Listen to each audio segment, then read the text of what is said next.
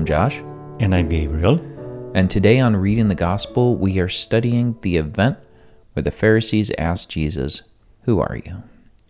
This is found in John chapter 8, verses 12 through 30. Follow along with us as we read. Again, Jesus spoke to them, saying, I am the light of the world. Whoever follows me will not walk in darkness, but will have the light of life. So the Pharisees said to him, You are bearing witness about yourself. Your testimony is not true.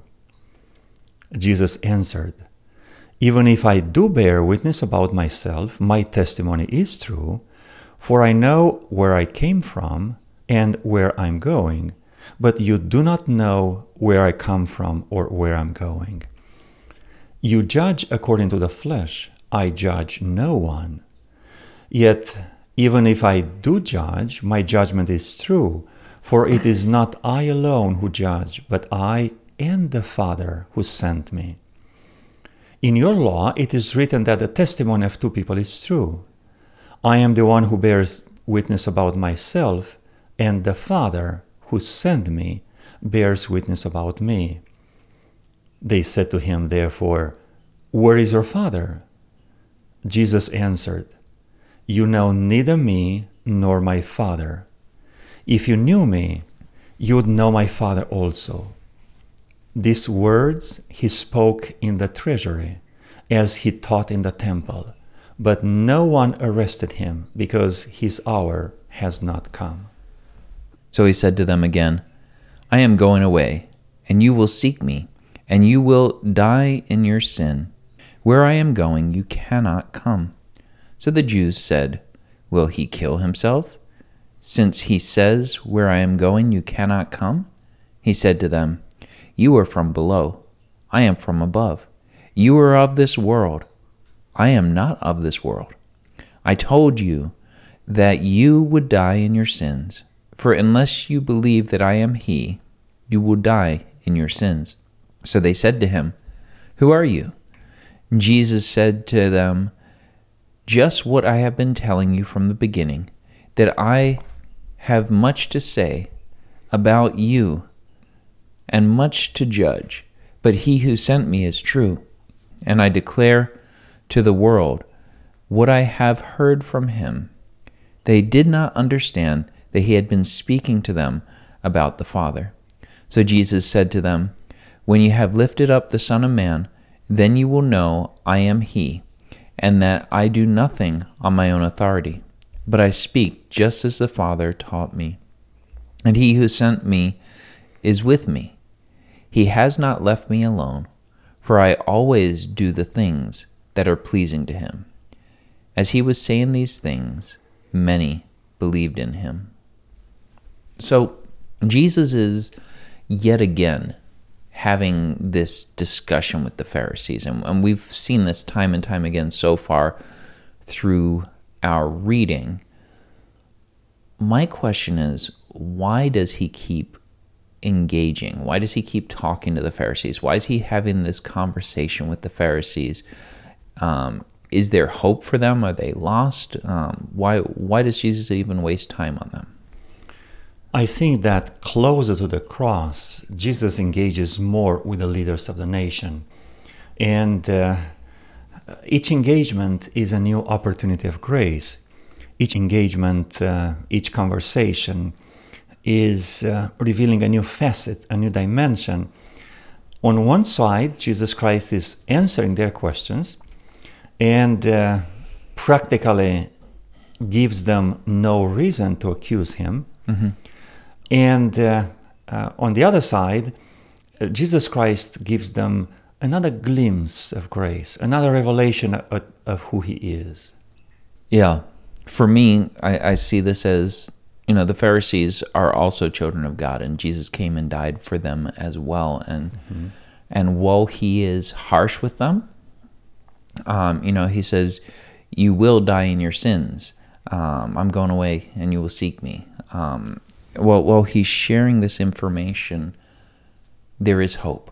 There's hope for any Pharisee or religious leader who wants to repent and turn to Jesus. And, and so I, I do think he spends a lot of time with them to to try to win them as well.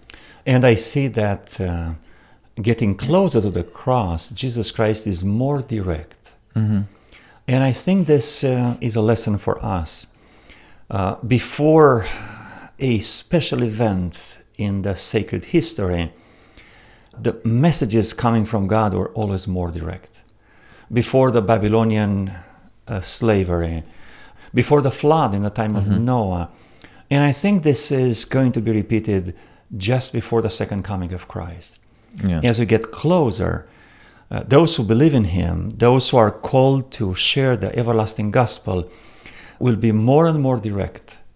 And uh, for me, this is like a, a model of ministry, a way to, you know, to understand that we have to be bold at the right time and to do it the right way. transitioning to another thought, and Jesus says, "I'm the light of the world. Whoever follows me will not walk in darkness, will but will have the light of life." The Pharisees accuse him of testifying against himself. Is Jesus here being boastful and, and proud and um, uplifting himself, or um, is there something to say with the Pharisees that he's testifying against himself? So are they right at all? I mean, humanly, they might be right, but Jesus Christ comes from another world about which uh, human being beings know almost nothing. And uh, Jesus Christ works through the Holy Spirit, which is invisible, it cannot be counted here as a witness.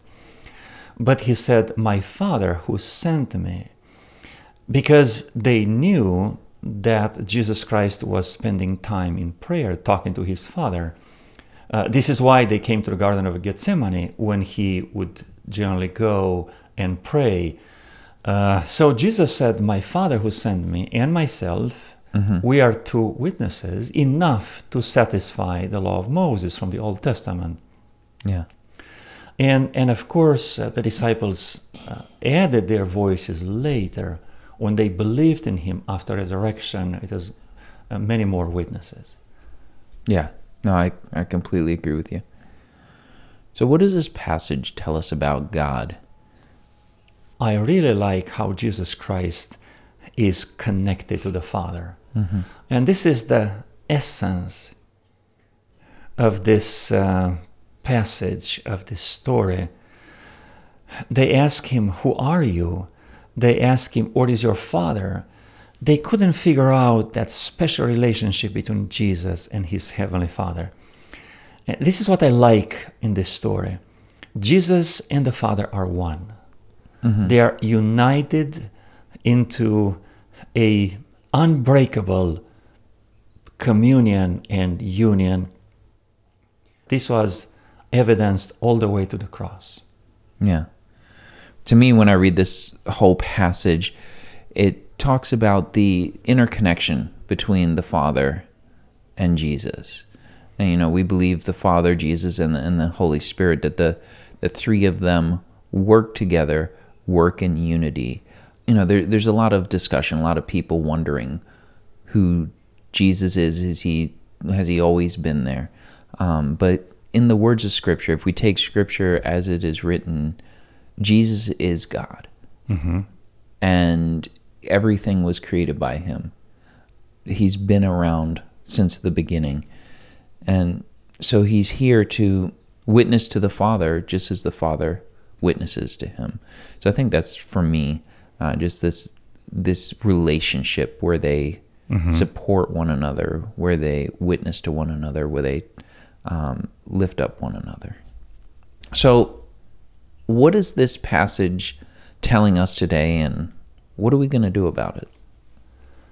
I really like the way Jesus talks about his Father. He knows his Father. He obeys his Father. He says, My Father sent me. And he's trying to reveal his Father to a dying world, to a world that has a different Father, who resembles someone else's character, as we will see in the next episode. And uh, I hear Jesus Christ going the extra mile, looking for the best words and the best illustrations to reveal a father who is close to him and he is close to every one of his children, sons and daughters. Uh, a father that is close to us. And this is the recurring theme of the gospel.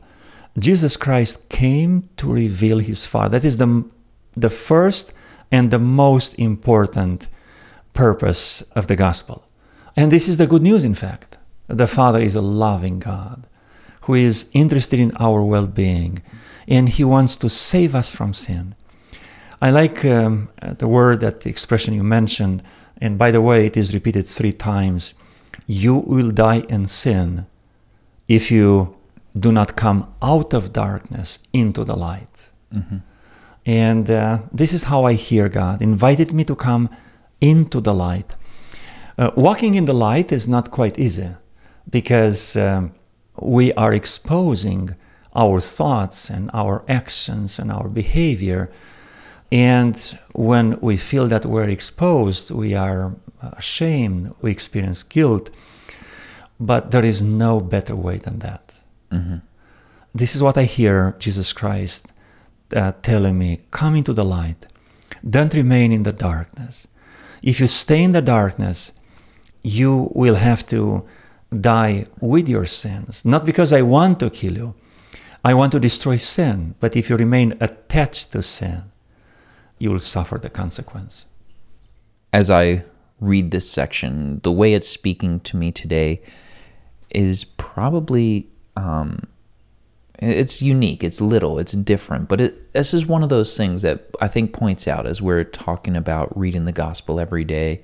Um, God speaks to us in different ways. Sometimes a passage, something jumps out to us that it's not the normal, it's not the main point, but it might reveal God in a way. Mm-hmm. Um, the Pharisees asked, Where is your father? Mm-hmm. Um, and this question is not a, Is your father down the street? Um, it's, mm-hmm. uh, who are, where are you coming from? You know, the provenance. How, how do you stand before us? Looking at this as a where is your father, uh, location wise, God is everywhere. Mm-hmm. And I never picked up on this before.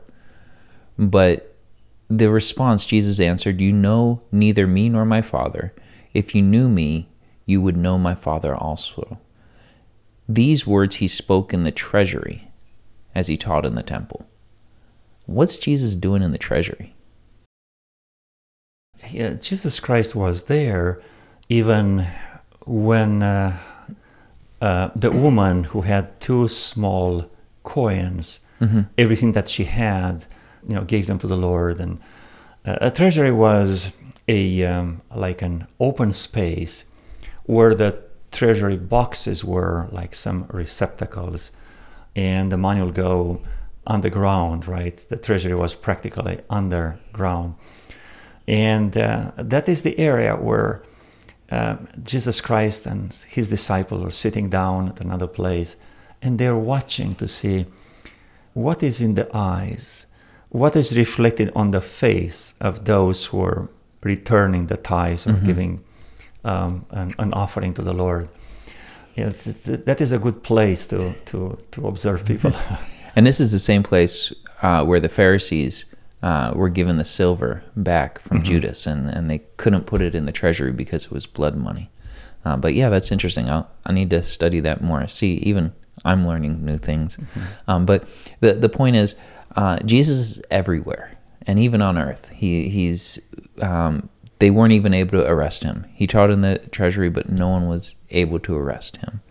Um, that that my God is everywhere and able to do everything he desires to do.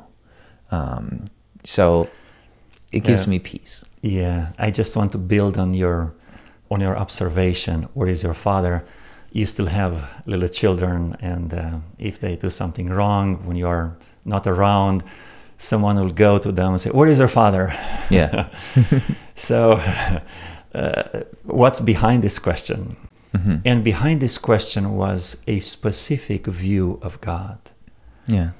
And Jesus Christ came uh, with a counter offer, with a different uh, view of God, a loving God that is close, that you want that Father to be close to you, that you can share your heart with that Father, that the Father and you are inseparable. You are always together. Mm. Let's pray. Father God, we want to be inseparable. We want to be always connected to you wherever we go, whether we lie down or whether we rise up, um, whether we're sitting in the house or in the way. May we always have you on our mind and in our hearts. I pray that you will always be present with us. And we know that you are. But we pray that we will be aware of that. In Jesus' name, amen. Amen.